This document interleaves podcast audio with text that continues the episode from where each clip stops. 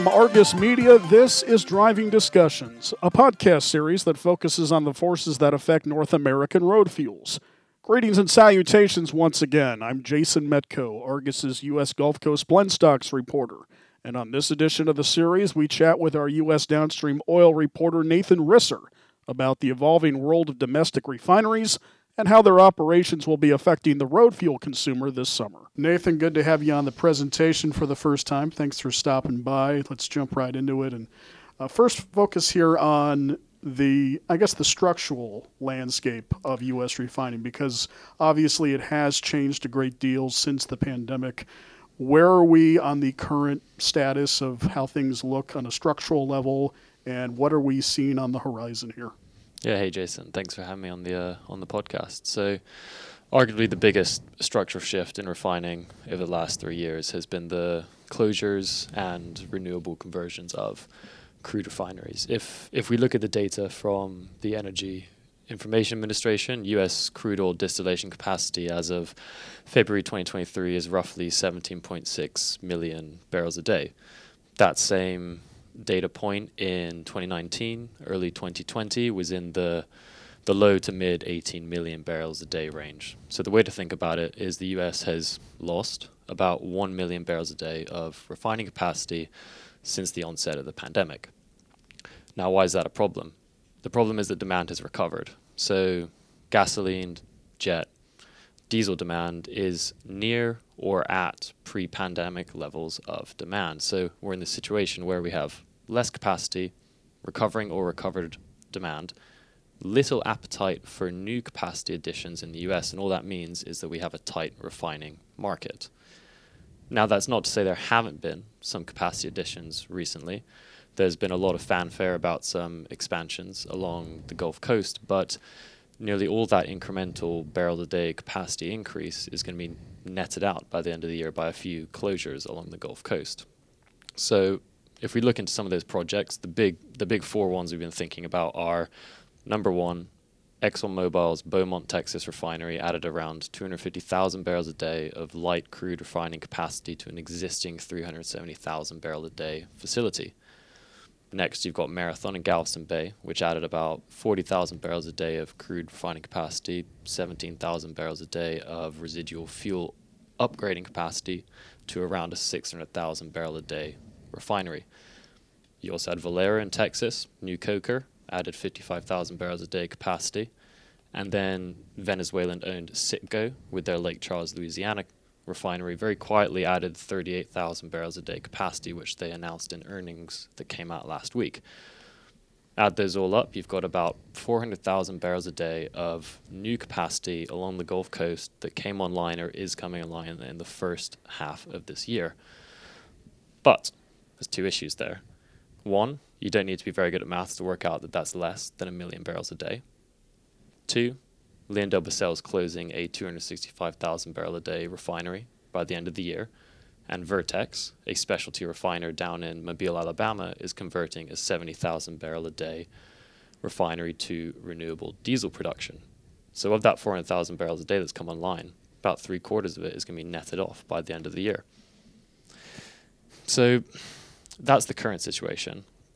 If we think about what's going to be happening on the horizon, what looks likely is more potential refinery closures or conversions, and certainly not new greenfield sites. When the ExxonMobil Beaumont expansion came online, commentators very much saw it as perhaps the largest, the, the last largest capacity expansion in the US, potentially in its refining history. What we're more likely to see is closures, and what's interesting is where those are going to happen. A lot of people are looking to the Atlantic coast as a place where refinery closures are more likely. That's driven by smaller refineries over there, potentially older refineries, and companies seeing when a major turnaround or maintenance activity is coming up that it might be economic to close or sell the refinery as opposed to spending that capital. So the Atlantic coast is one area everyone's looking at. The other area is the West Coast. That's for a different reason. Specifically in California, some legislation was passed by Governor Newsom's office recently to allow the CEC, the California Energy Commission, to start gathering data on refining margins. The idea for those supporting the bill is to mitigate against what they see price gouging by oil companies in the West Coast, which led to high retail prices at the pump. The the um, industry body for refiners out on the West Coast, the Western States Petroleum Association, has come out and said refineries have left California before and may do again if the operating environment with legislation like this becomes inhibitive to their operations. So Atlantic coast, west coast, those areas we're looking at potentially for closures, and the kind of assets you'd be thinking for closure or conversion are smaller refineries, older refineries where the maintenance upkeep is not worth running, say, a 100,000 barrel a day facility. He is Nathan Risser. He's our U.S. downstream oil reporter. This is another edition of Driving Discussions production of Argus Media. So we've got expansion for some, we've got reduction for others, closings, maybe just moving out of state, as the case of California. As far as a corporate outlook goes here, Nathan, what does that look like and how is that going to play out, do you think, over the next few months? Yeah, so I mean, talking about closures, it seems all doom and gloom for the industry, but the corporate outlook is actually very good. So, we looked at the average refining margin in the first quarter earnings that were just reported over the last month and a half by US refiners. And if we take six major US refiners that report aggregate margin data for the products they're selling, they were up in the first quarter roughly 70% compared to the same quarter in 2022. One thing that shows is the speed of the post COVID 19 pandemic recovery in fuel demand and it shows that refiners are in a good position at the moment, profitability wise.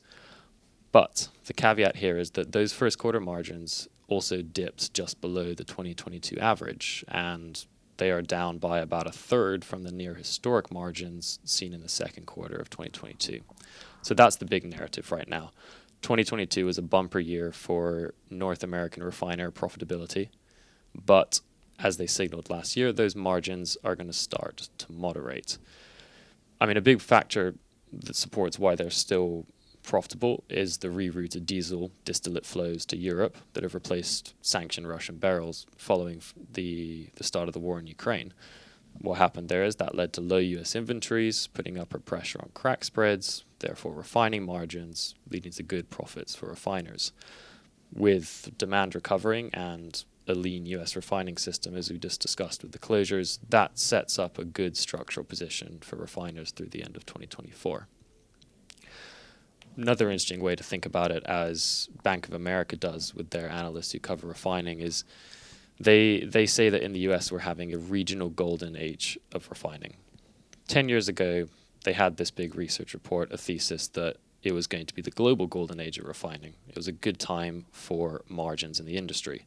They revised that recently to say that we're going to have a regional golden age of refining, and what's going to happen is the U.S. is going to emerge as the high margin go- global leader despite global competition.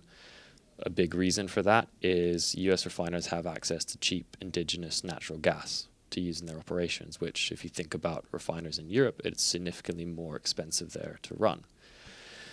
So that's the situation. It's good for refiners. What are we going to see in the summer summer driving season? We're likely to see high utilization rates at these refineries. Last year, when demand was recovering following the pandemic, refiners ran very hard above historical averages to meet that demand. So as we go into a summer driving season this year, where demand is arguably even higher, we're likely to see high utilization rates what that means is we'll want to keep an eye on any shutdowns and outages throughout the summer when we have high utilization rates, high demand, and a tight refining system. Any outages or industrial incidents could have an outsized impact. So we'd be paying close attention to what goes on in the large US refiners throughout the Gulf Coast and the East Coast and the mid continent during the summer. Just to expand it a little bit to maybe the, the kind of more medium term to longer term outlook. Um, there were some headwinds to margins and refiner profitability that came up on the recent earnings calls. largely they were downplayed in the short term by management, but there's still areas the the industry is keeping an eye on. The first is global capacity expansions that could impact U.S. refining margins. The two big elephants in the room here are the 600,000 barrel a day Nigerian refinery Dangote and Kuwait's 615,000 barrel a day Al Zour refinery. Those are starting up or starting up this year. There's uncertainty about exact timelines, but what what could happen there is as over a million barrels a day of refined product start coming onto the market, that could depress U.S. margins specifically for those export distillate barrels that have been going to Europe. The other worry is that growth might moderate after the initial post-pandemic surge. Last year was very good for refiners when demand across products recovered or was recovering to near pandemic levels, but we might see that tapering off slightly this year. And then the third broader issue um, or worry for refiners is the downward pressure on margins in the event of a recession. Specifically, that would affect diesel. If we have a recession and lower manufacturing activity, that'll lower the demand for diesel and therefore the price diesel distillates have been a big leader for refining profitability in the last year. So this is a headwind they're they're thinking about.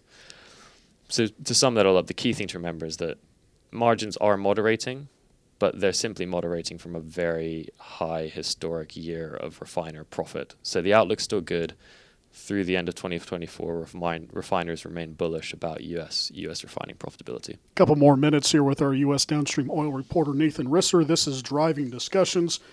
We talk about the corporate side, the high utilization rates. You mentioned all of that. What about for the consumer? What are they looking at the next few months, especially since the summer driving season? We're talking now middle of May. It's basically underway, Nathan. Yeah, let's, let's talk about that. The when we think about summer driving season, it's about the supply demand balance in the country. So far, the demand picture is a little bit mixed, and this is what a lot of refiners have been talking about over the last month. So, Phillips 66, their earnings call recently, they said summer gasoline demand is expected to surpass 2022 levels for their system, their internal sales system. Um, HF Sinclair came out and said they are going to see a really strong driving season, having already seen internal sales of diesel, jet, and gasoline surpass average 2022 levels.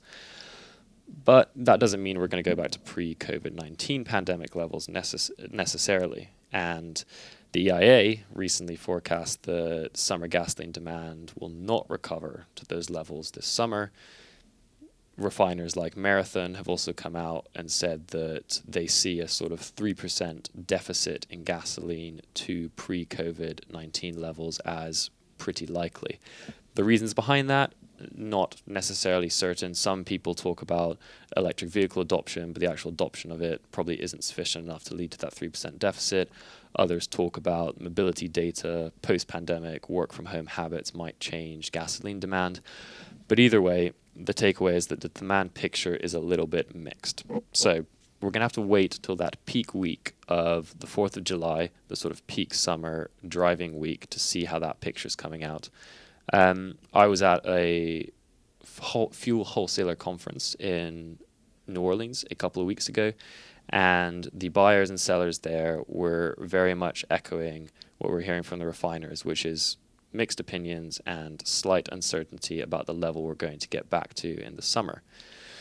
One one really interesting thing that people are watching is um, the driving season on the Atlantic coast. So, Bank of America, who we spoke about previously with their golden age of refining thesis, one of their analysts was asking on calls recently you know, this is going to be the first normal or near normal demand season on the Atlantic coast after a very significant 330,000 barrel a day refinery, Philadelphia Energy Solutions, shut down in 2019.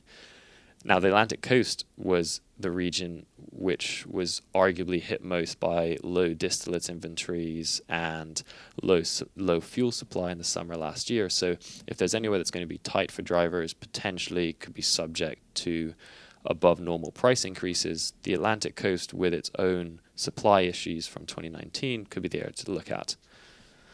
End of the day, though, compared to last summer, the pump price for consumers is looking good. So In the May short term energy outlook, the EIA lowered its gasoline and diesel price forecasts for the whole year, but also came out and said that the summer driving season prices will be 20% below 2022 levels. What that means for them on their forecasts is a $3.40 a gallon US average, a $3 a gallon average on the Gulf Coast, and a $4.30 average on the West Coast. One thing to bear in mind there is that the EIA's summer driving season is defined as April to September. Many others consider it beginning in May, specifically on Memorial Day, the last Monday in May. So the inclusion of the April and May data into the EIA estimate might put their forecast slightly light, slightly lower than what will actually come out. But either way, compared to last summer, the situation is good. We'll be closely watching those specific regional areas which might have supply constraints, such as the Atlantic coast. But with the current supply and the current demand recovery, prices are likely to do better than last year from a retail perspective. And I believe weather wise as well, we're supposed to have an El Nino, which typically means less hurricanes. Cross our fingers that happens as well. Fingers crossed. Nathan, thank you so much for doing this, my friend. Let's talk sometime in the fall, okay? Let's do it. He is our U.S. downstream oil reporter here at Argus, Nathan Risser. And with that, we conclude yet another edition of Driving Discussions, a production of Argus Media, a leading independent provider of energy and commodity pricing information. This reminder to check out our previous episodes in this series, and for more information on Argus's U.S. refined products coverage, make sure you check out argusmedia.com forward slash U.S. dash products.